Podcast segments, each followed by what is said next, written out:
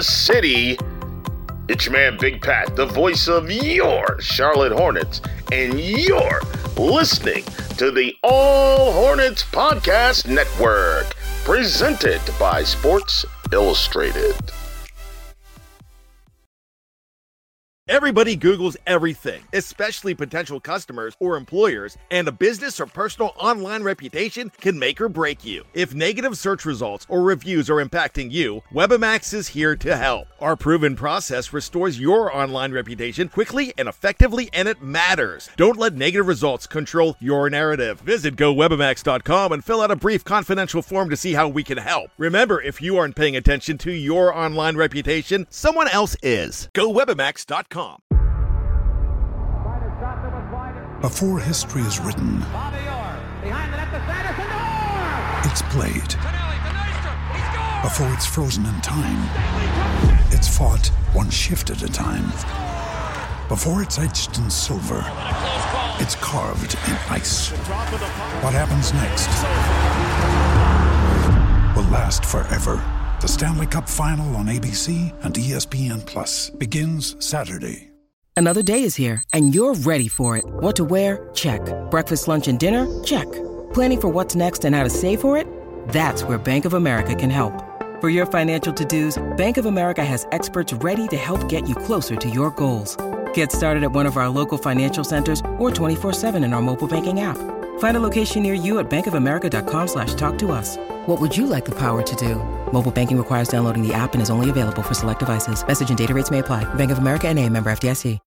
When you need mealtime inspiration, it's worth shopping Kroger, where you'll find over thirty thousand mouth-watering choices that excite your inner foodie. And no matter what tasty choice you make, you'll enjoy our everyday low prices, plus extra ways to save, like digital coupons worth over six hundred dollars each week. You can also save up to one dollar off per gallon at the pump with fuel points. More savings and more inspiring flavors make shopping Kroger worth it every time. Kroger, fresh for everyone. Fuel restrictions apply. You are listening to Inside the Hive on the All Hornets Podcast Network, one podcast feed with multiple shows, making sure we cover the Charlotte Hornets from every single angle. If you like what you hear, please subscribe on Apple Podcasts, leave a five-star review, find us on YouTube. The All Hornets Podcast is affiliated with the Fans First Sports Podcast Group. On today's show, we're joined with Mike Scotto of Hoops Hype, uh, who is joining me in Chase to talk all things trade deadline. We are under a month away now from the trade deadline. And uh, no better time to talk with one of the best in the business in Mike Scotto. So, Mike, thank you for joining us. My pleasure, fellas. Thank you both for having me. Hope you're both doing well with the start of twenty twenty-four upon us. We are doing well. And, uh, you know, can't lie, we are thankful for the trade deadline approaching because uh, covering the Charlotte Hornets, as you can imagine, Mike, has been a tough sled for this last, well, we could say last few months. Really, we could stretch that timeline to any amount of anything up to ten, fifteen years. But uh, yeah, interested to get into some discussions today on, on a wide array of topics. Um, so, so Chase, I'll pass it over to you. Yeah. Thank you again, Mike, for joining us. Both of us were really looking forward to this interview today. I think our listeners are going to get a lot of valuable insight from you from it too. So thanks again for coming on. But I wanted to start with a little bit of your personal background and how you got into N B A journalism and as a whole, because I find that people that are in this industry always get into it in like a different way. Some people grow up knowing they want to be a sports writer or work for a team. Some people are like former players and coaches that break into it after they get out of the game that way. How did you get into N B A journalism? And I guess, when did you know that this was the type of career path that you were going to pursue? Well, you know, I always tell everybody I should have played in the N B A first. I think that, you know, that was my mistake. That's, that's what happened. Um, I grew up wanting to play in the N B A, obviously, but Uh, the percentage of five foot ten uh, Italian American point guards in the N B A isn't high. You don't re- usually see a lot of, you don't hear a lot of shoot the three Nunzio or give it to Carmine for the three. It, it's not really, it doesn't usually come. Ryan Arcidiacono is holding the flag for you guys. He's, he's carrying it. Yeah, I know. I mean, uh, you know, Danilo Gallinari's still around. We we try to claim Paolo Bancaro um for the Olympics and you know yeah. down the line in the World Cup, but that didn't happen. But um you know, it's all good for me. I started out uh you know I went to Hofstra, which is Hofstra University on Long Island, and you know I just I studied journalism and speech communications. I graduated with a dual degree. Um, people always ask me, why'd you do that? I said, well, if, if anything, I could go into public relations if I ever wanted to or something else. Um, but I always wanted to do, if I wasn't going to be an N B A player, I wanted to do interviews with people, either like sit down interviews on T V or be a reporter. Um, and I was blessed to be able to do that. Like after college, I started at Real G M for a little bit. I did some stuff with S N Y dot T V um, when they were starting to cover the Nets when they went to Brooklyn for a little. Then I went to Sheridan Hoops with Chris Sheridan f- for a couple of years while that was there. Um, then I went to Basketball Insiders, and like I incrementally made my way up. And then I had gone, I had freelanced a little bit for the Associated Press too. And then I would say it was about, I think it took like seven years while having a day job and multitasking and doing writing as well at night and going to games after work. Uh, by year seven, I think it was that I, I joined The Athletic, and I split between the Nets and covering the N B A nationally. And then ironically, in the pandemic of twenty twenty, I was able to join Hoops Hype, and it was a great fit. Um, you know, for me, having the podcast, having the ability to kind of be the guy there, it's helped me grow. And it's a pretty well-respected site. A lot of people use it for news, and um, it's helped grow, you know, my own brand. And it, I, I would just say that, like, incrementally. Um, but I would say I, I just remember, like, being at – I used to work, like, at N B C as a video editor during the day. And I'd be, like, trying to, you know, text people and stuff and get work done that way while I was working. Um, I don't know if N B C enjoyed that as much, but, you know, it came with the territory. Um, Welcome to my world, Mike. Just don't tell my work. Hopefully no one's listening from my uh, my day job here. Yeah, and so like that, that was the biggest thing for me. Um, but it's a lot different now. Like I talk to a lot of younger writers now, and the access rules are different. There's a tier system now, one and two, for credentialed media. Um, and, and thankfully, you know, I've been able to obviously do this now. This is my, I want to say thirteenth year. And, you know, I've been able to have like tier one access, but for some people that are younger and starting out, it's a totally different ball game. You have to try to find a different way to get in.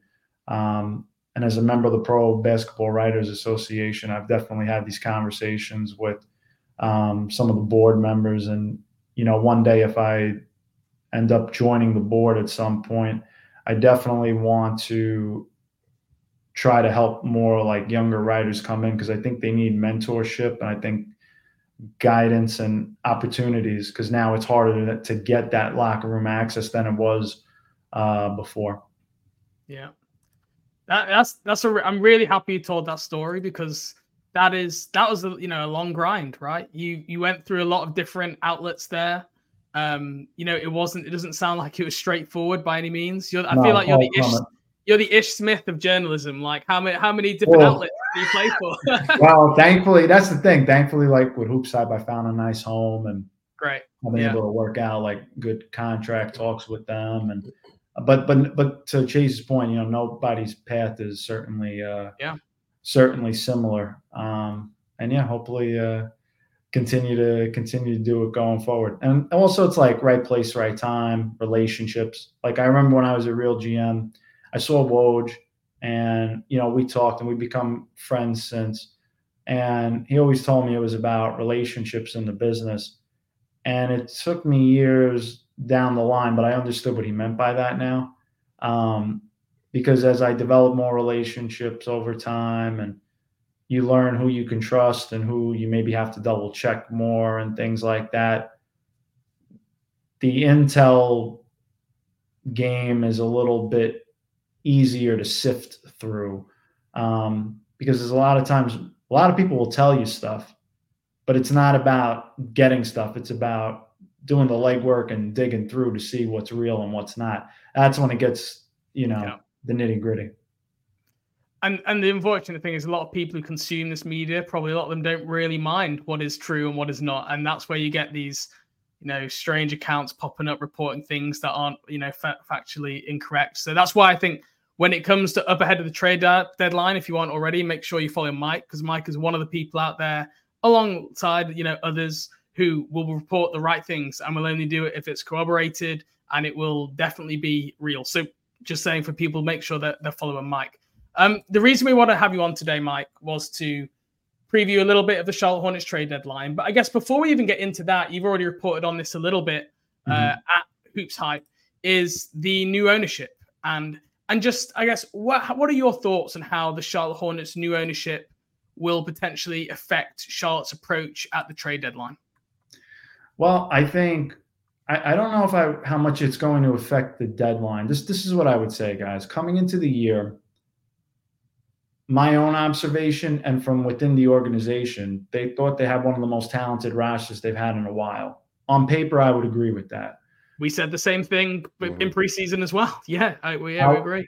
However, it is not translated to wins, which is always the bottom line. And so with new ownership coming in, I do expect there to be changes uh, within the front office, and potentially uh, if you're going to change the front office, certainly that would include coaching as well after the season.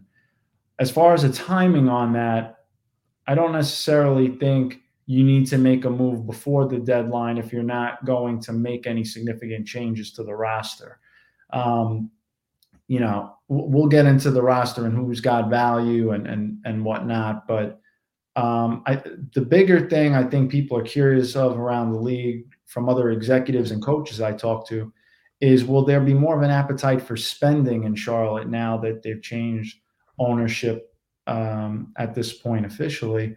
And like I said, looking at the the record for the team, it, the Mitch Kupchak era um, has not resulted in any playoff wins. There have been play-in trips, but not any advancement after that. So um, many around the league are expecting uh, a little bit of a reshuffling of, of the deck there when it comes to the front office, and then likely the coaching staff after that.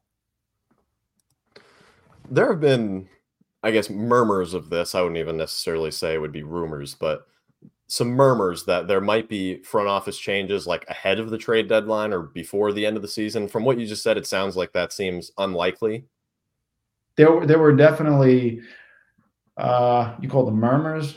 You can call them murmurs, yeah. rumblings, speculation, whatever you have. But some people wondered if it would be before the deadline. Um, yeah. But as of now, when you're a month away, right, it would logically seem like that's going to be after the trade deadline, with not necessarily a lot of moves for the Hornets, unless they do something that's on the minor scale, that's that's small.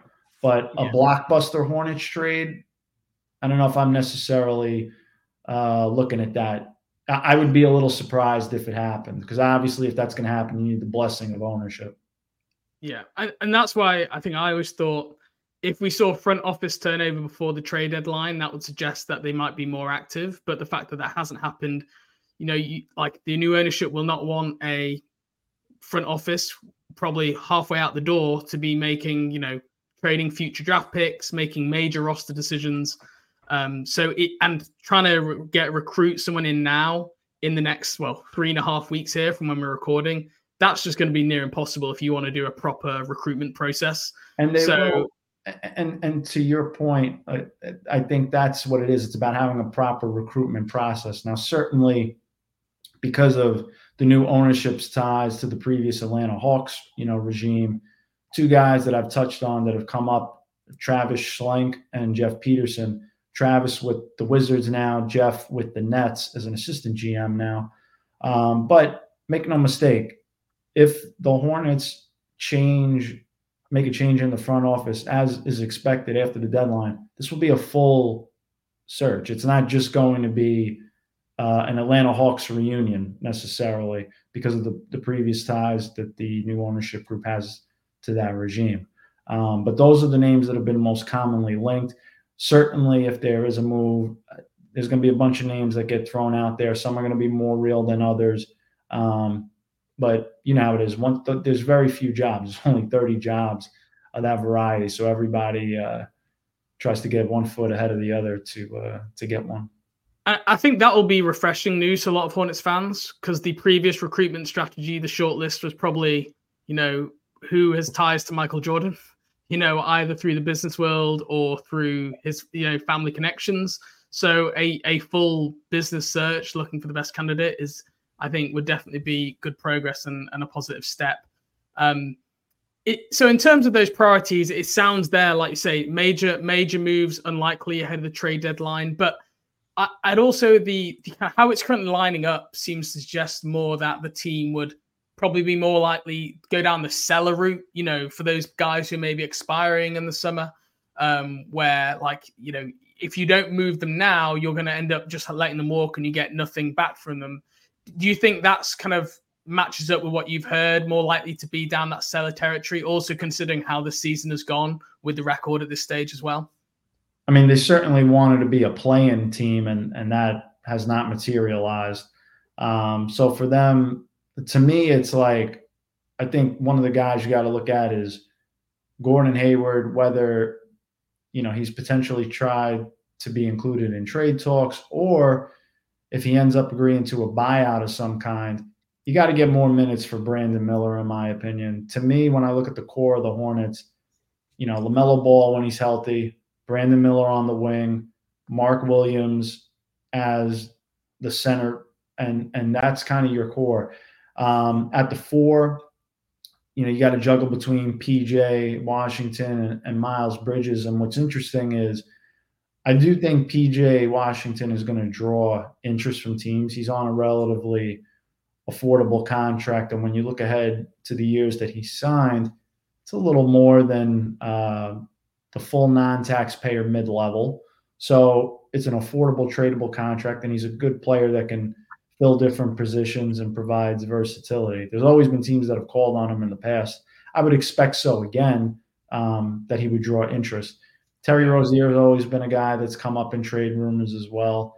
Um, I think if you're the Hornets and you do want to go more towards a youth movement, then maybe you look to see what you can get for him and gauge the market on him. Wouldn't be the first time that's been done. Uh, but to me, you're doing this all with LaMelo Ball, Brandon Miller, and Mark Williams in mind as the true foundation of your core.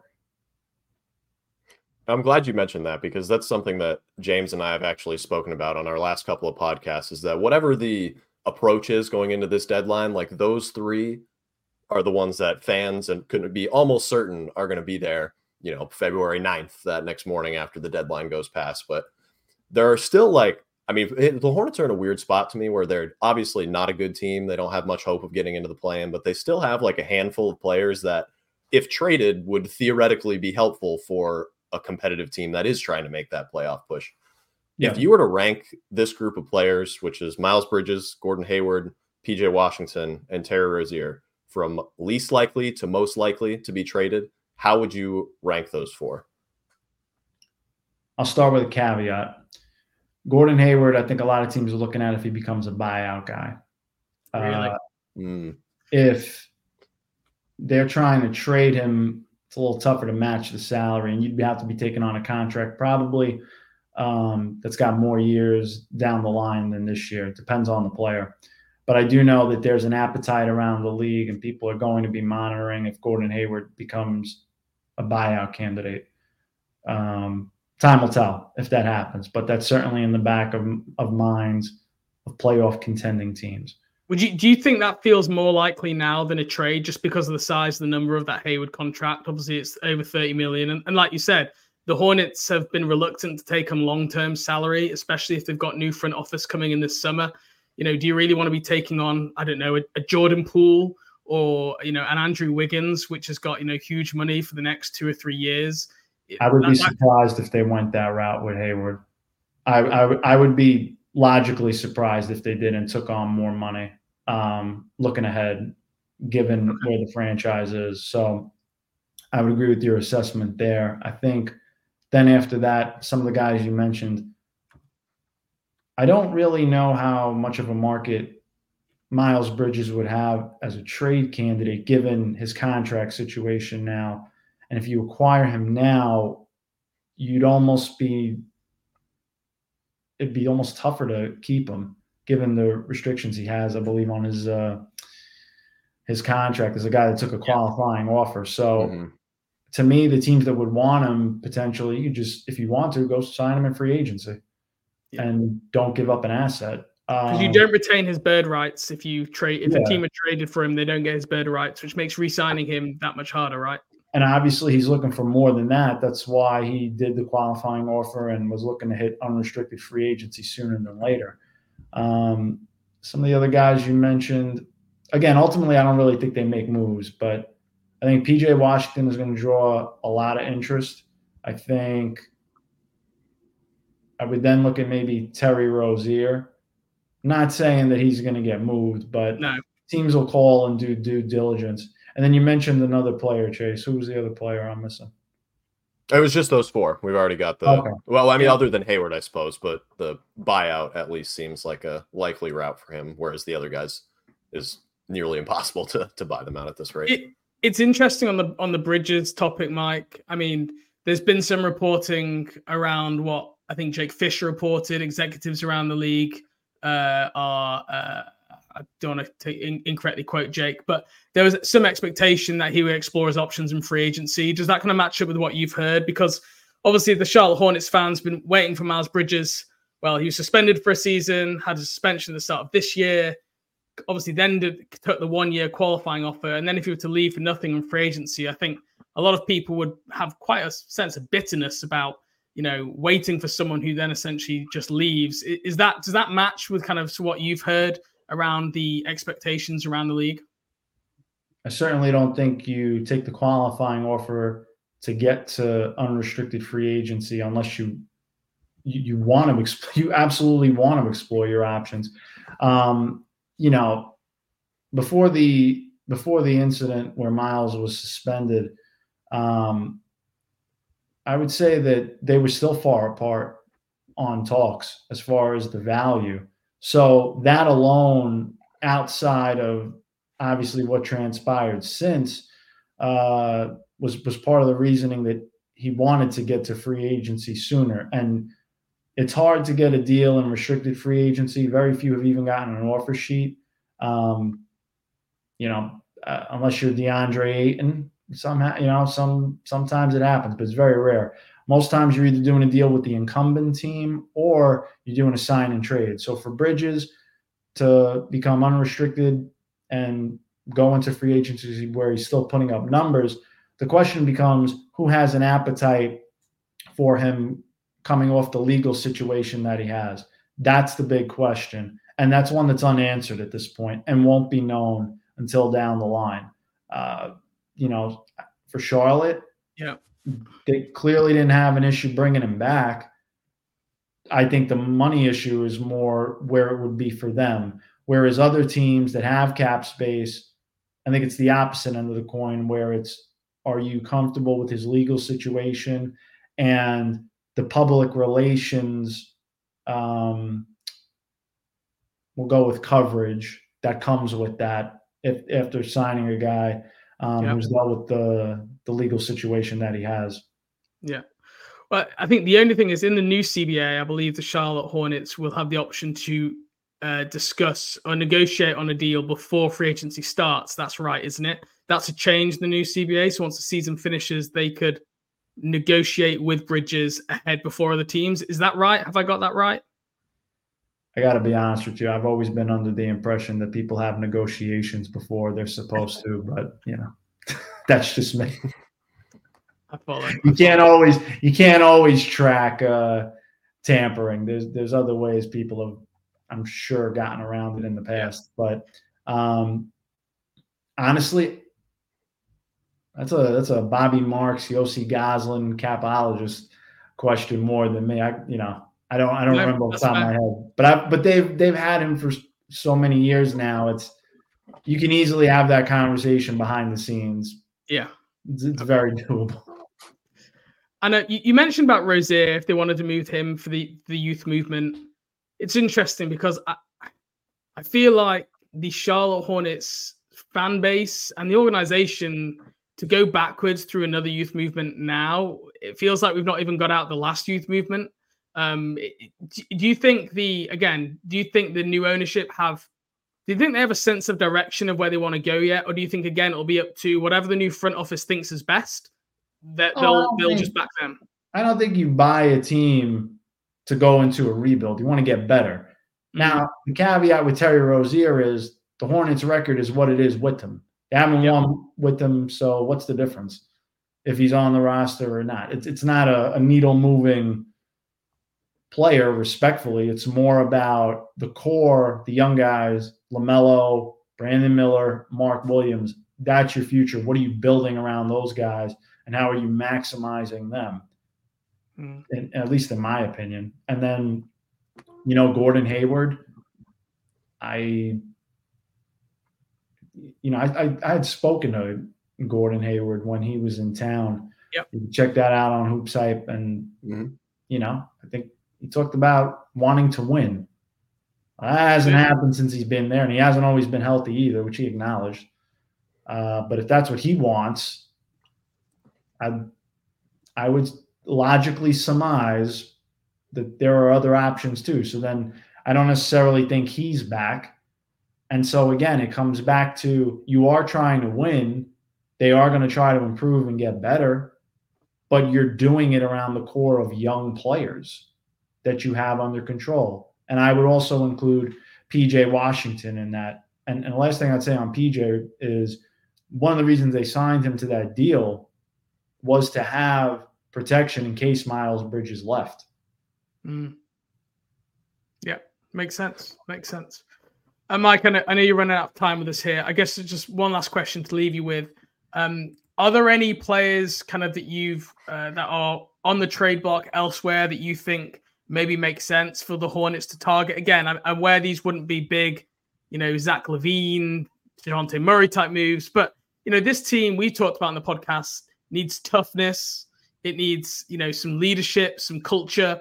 And if the Hornets can make a small move here or there to try and address some of that, it also needs some outside shooting. Like, that's something that I don't think they should wait. They should, if if that opportunity presents itself, they should look at. Is there anyone that you think stands out as a as a clear guy who would make some sense to, to pursue? I feel like usually in that sense, a team like the Hornets would look at a younger guy maybe that hasn't had a good situation on another team coming out of the draft that they believe has potential. But I don't know. I don't think young guys like that fit them. Like Davion Mitchell, I don't think would fit them. I don't think Patrick Williams would fit them right now. And he, obviously Chicago will want a lot for him anyway. Um, going around the league, I almost wonder if they need, like, I'm not saying in the trade market, but down the line, veteran role players that yeah. can yeah. help with this this team and, and we grow. Talked about guys like Najee Marshall, Royce O'Neal. You know, those kind of like tough, like gritty yeah. guys, because that's just something that this Cody Martin is the only person who probably has that in his D N A, and he's just not been on the court enough. Yeah, um, Nish Smith was the only other guy I uh, I thought of. Yeah, yeah. Okay. Uh, I, Chase, mean, I, I guess like to formally answer the question, I don't really think you can get anybody till you got you have your direction set for the future, and I do think that's going to come with uh, a change in the front office eventually. And, you know, you would likely say a coaching staff change after that as well. Um, you know, again, this Hornets team is well out of the playing picture right now as we're recording this. Why would you bring all that back? You know, for the new ownership, yeah. they're going to want to win. No, absolutely. There, I think, go on, Chase. And that that's exactly what puts them in such a interesting position to me, too, is because it's like they obviously need to shuffle these deck chairs around pretty significantly, but you're not going to like actually do that until you know how you want that to happen. And that they're not going to know how until this current regime is replaced in some way with either a new G M or new staff or whatever that may be. So, I mean, but the, you could also argue you're never going to be able to get as much for Terry Rozier, P J Washington, maybe like Nick Richards or something, as you're all going to get right now. So it, it, they've just they've got a very interesting predicament ahead of them here in the next month. And I mean, I don't, I, I'm probably in the same boat as you, where now I don't really ex- expect them to do a whole lot either. But they obviously have the opportunity to do so. So yeah, for sure. Well, Mike, thanks a lot for giving up your time coming on. Uh, best of luck for the rest of the season. Keep up the work you're doing at Hoops Hype. Um, and yeah, we will uh, touch, hopefully enjoy the trade deadline. I know it'll be a busy time for you. You got it, fellas. It's uh, it's busy, but it's fun. It, it's all right now, but when you get to, like, I'd say two weeks before the trade deadline, uh, you sleep as much as about as much as a newborn parent. So it's uh, it gets a little tough. And then I like to I like to catch up on some sleep, and then before you know it, it's March Madness. So uh, you know, I'm looking forward to it. But my pleasure joining you guys. Thanks for having me. You're welcome. Thanks, Mike. And appreciate it. Anytime. Thanks, Mike. Ryan Reynolds here from Mint Mobile. With the price of just about everything going up during inflation, we thought we'd bring our prices down. So to help us, we brought in a reverse auctioneer, which is apparently a thing. Mint Mobile Unlimited Premium Wireless. How to get thirty, thirty, how to get thirty, how to get twenty, twenty, twenty, how to get twenty, twenty, how to get fifteen, fifteen, fifteen, fifteen, just fifteen bucks a month? Sold! Give it a try at mintmobile.com slash switch. forty-five dollars up front for three months plus taxes and fees. Promo rate for new customers for limited time. Unlimited more than forty gigabytes per month. Slows full terms at mint mobile dot com. All right. All right, we have just got done recording with Mike Scotto. Uh, Chase is still here. We're just going to be a little bit of a debrief after our chat with Mike. And Chase, I'm going to start with with two things, right? That that interview with Mike made me feel two things. One, depressed as hell. um, because I don't think anything Mike will have said there was will be popular with the Hornets fan base.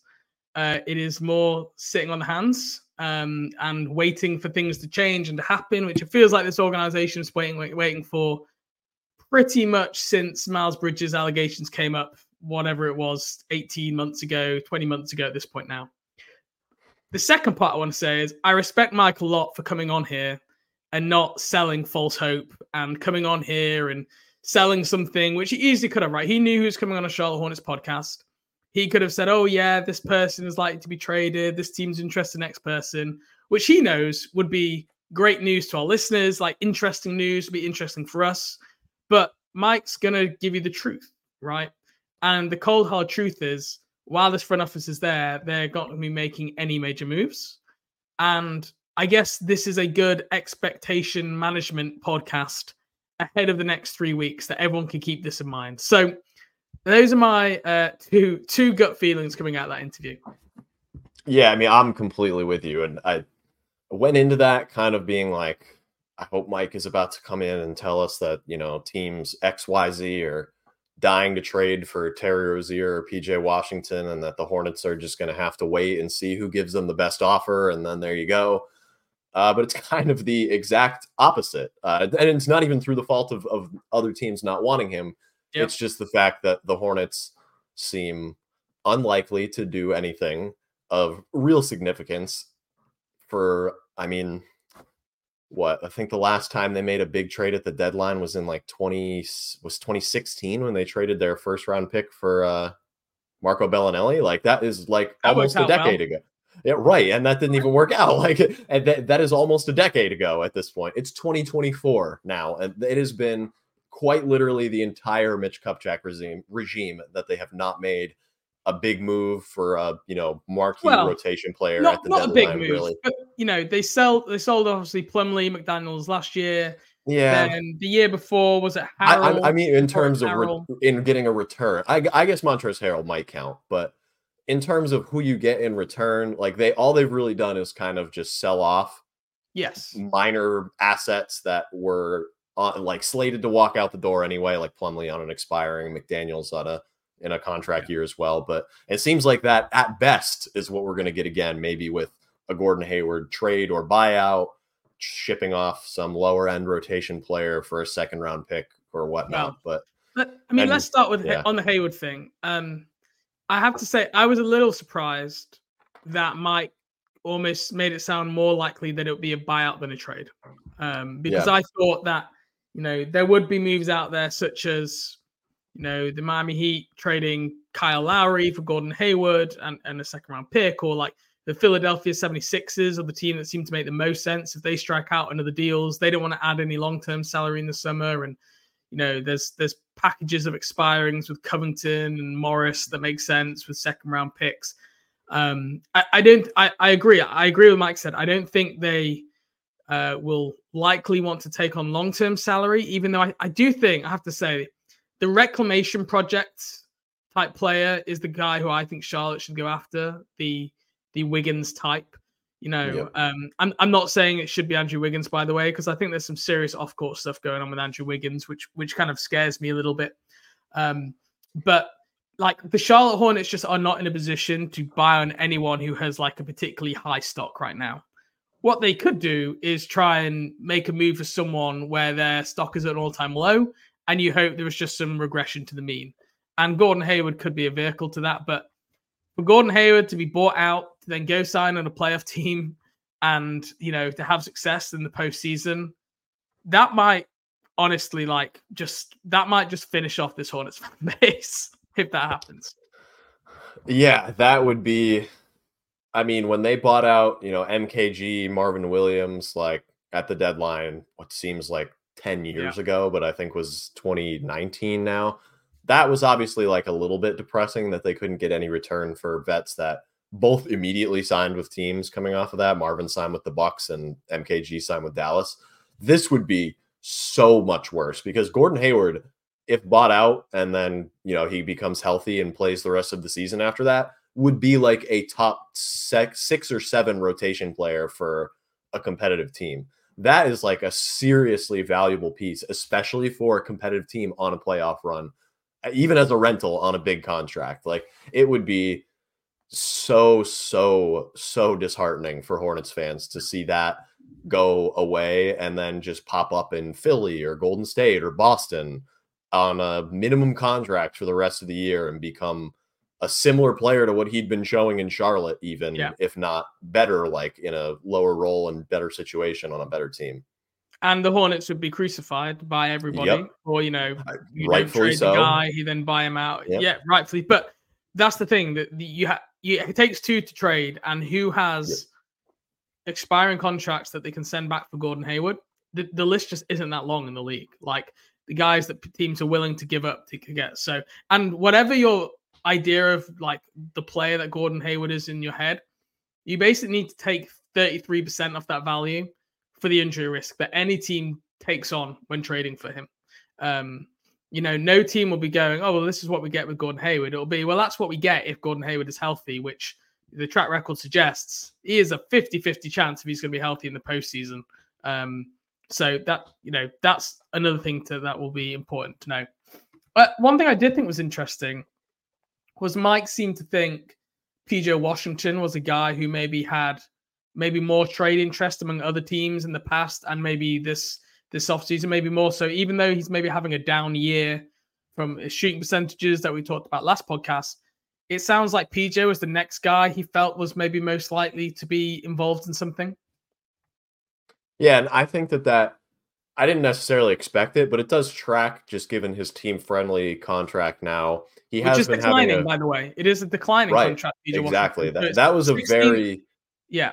sixteen. Yeah, very well-negotiated... Sorry, that was a very well-negotiated contract by the Hornets. Probably the only good front office move that they've made in the past like year or so that has allowed them to now keep P J as one of these like attractive assets going down the line. What did, what did you say his uh, declining contract value was?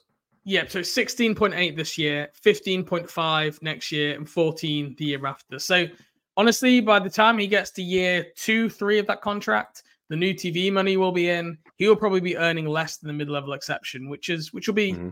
I think, good good value. I'm not saying it's great because, like we've seen this year, he is a, you know, when he's on, he's on. When he's not, he's not. Like rotational four, like slash some small ball five. Um, but I, I I continue to think that he is a guy that if you can get him in a situation where he has good a good shot diet and he's not being asked to do too much, that he'll be able to produce. Um, yeah, but yeah, I didn't really have any more thoughts. Uh, it, look, there's not going to be a lot of headlines from that. I can't I can't lie here. I can't try and dress this up. It's it sounds like. The fact there has been no front office change means now that this deadline is going to be fairly passive. And maybe things change uh, between now and February, but Mike is probably as you know, connected as anyone who's going to speak publicly on a podcast. And he was very clear in not wanting to send a, any kind of false message there. Yeah, and especially just with how little time there is between the deadline, like that change in the front office, it would have to be happening like literally right now if we were to anticipate anything going forward. Mike did not seem like he anticipated that. And nope. As a result, I mean, this is this seems to be what we're going to get is kind of another year of wait and see. And I mean, I imagine if the Hornets are blown away by some offer for anybody that, like we discussed in the in the interview, is not LaMelo, Brandon Miller, or Mark Williams, they'll surely consider it, but the, I don't think they're going to be beating down doors to try and trade Terry Rozier, P J Washington, Miles Bridges, Gordon Hayward, anybody that would have perceived value right now just due to the situation that they're in as an organization. Yet again, unfortunately. I just wonder how much longer this fan base can take the we're in evaluation wait and see mode. Like, let's say the new front office comes in and they go, well, you know, we've got to evaluate everything. It's like, well, the Hornets have been evaluating here for the last two or three seasons. People's, you know, people's uh, barrier to like is, is being worn down, like ultra thin, ultra thin. And like, at least with activity breeds hope. Now it, that can compound down the line to not be positive. We know that, but just, I, I'm just a little bit concerned that this new front office, when they do come in, are going to take a, again, an evaluate approach. And I just think people's fan base, the, the fan base is just not ready for that now. Like that might be the right thing to do, but I just, but I just think people will disagree just because of how the last two, three years have gone. And I, I wouldn't blame anyone whatsoever for that. I mean, I think you're right that that very well could be like the correct course of action, the most responsible thing to do for the new owners once they've really like settled in and gotten to make staff changes on their own. But like there are just like, and I hate to say this, like there are just more things to do in a big city like Charlotte than to go watch a team that, especially at home for whatever reason, just cannot win games consistently. Like, and you see it again, I hate to say this, but you see it when you look around at the stands on the wide shots of the Spectrum Center during games, or when they're dribbling the ball up the court and you see the baseline view and you see the lack of people behind the basket or in the balcony sections or anything like that. Like people's patience is already wearing oh, very, very thin with this. It's not like another, like this has to be the last year of this type of like just downtrodden outlook, like just being like, wait, just wait. We're going to do make changes. We're going to move players. We're going to hire new people. Just wait. We're going to evaluate. This has to be the last year of that. They cannot do that again and expect people to, to turn out yeah. for this team without them showing multiple years of like successful basketball to bring people back in. Yeah. And the, the, the idea of hope is, I, I know still like the young, young core of this team has promised, but just the idea of success still just feels so far away for this team. And yeah. some of the most dedicated season ticket holders who I've known, who've had their tickets, season tickets for years through the bad times, even some of them are now just coming to the end of their tether where they're thinking about giving them up. And, you know, these guys have survived some of the bleakest seasons, but people's tether is just, they've reached the end of it, right? They're worn down. And uh, I I don't blame people. So, um, look, let's hope, let's hope Mike is wrong. I really want to say Mike is wrong. And I think he wants to be too. Um, let's hope the team recognize the situation. Let's hope that they try and get a, an influx of toughness and defense. Um, or at least try to get some future assets for some of the pieces on this roster. Um, but we will have to see. Look, we're going to know for sure in the next three weeks if Mike was if Mike was right. So, um, yeah, big shout out for Mike for joining us. And, yeah, we will speak to you next week. Yep. Thanks again to Mike. Always love talking to people that are as plugged in as him and can share all that knowledge. Thank you to everybody listening. We hope you enjoyed. See you next week.